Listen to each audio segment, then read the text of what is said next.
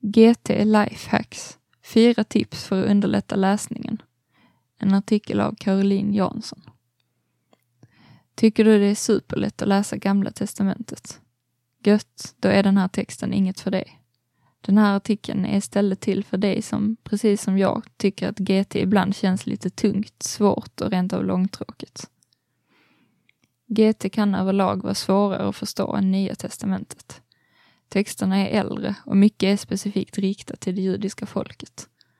Men som du säkert förstått av de andra artiklarna i det här numret är GT viktigt även för oss idag. Därför kommer nu fyra korta tips som kan hjälpa dig när du läser GT.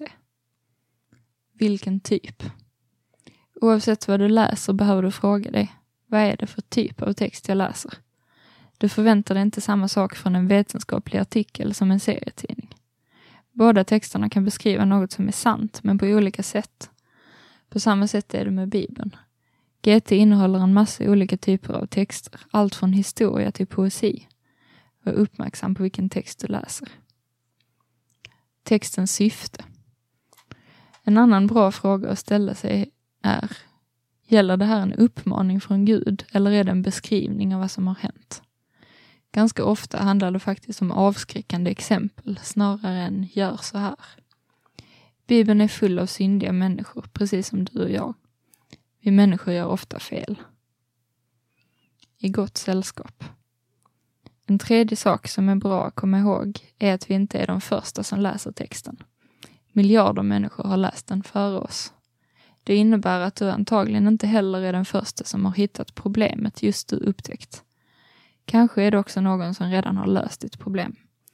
Det kan därför vara hjälpsamt att parallellt med texterna läsa en bra bibelkommentar eller helt enkelt googla. Lär känna Gud. Sist men inte minst måste vi komma ihåg att texterna inte handlar om oss. Bibeln handlar inte i första hand om dig. Den handlar om Gud. Gud är textens hjälte, inte Mose, David eller de andra superhjältarna från söndagsskolan. Bibeln är Guds sätt att presentera sig själv och sin räddningsplan. Därför är det viktigt att också läsa renhetslagar i tredje Moseboken eller släkttavlor i Esra. De säger något om vem Gud är. Vårt jobb som läsare blir att försöka förstå vad texten säger om Gud.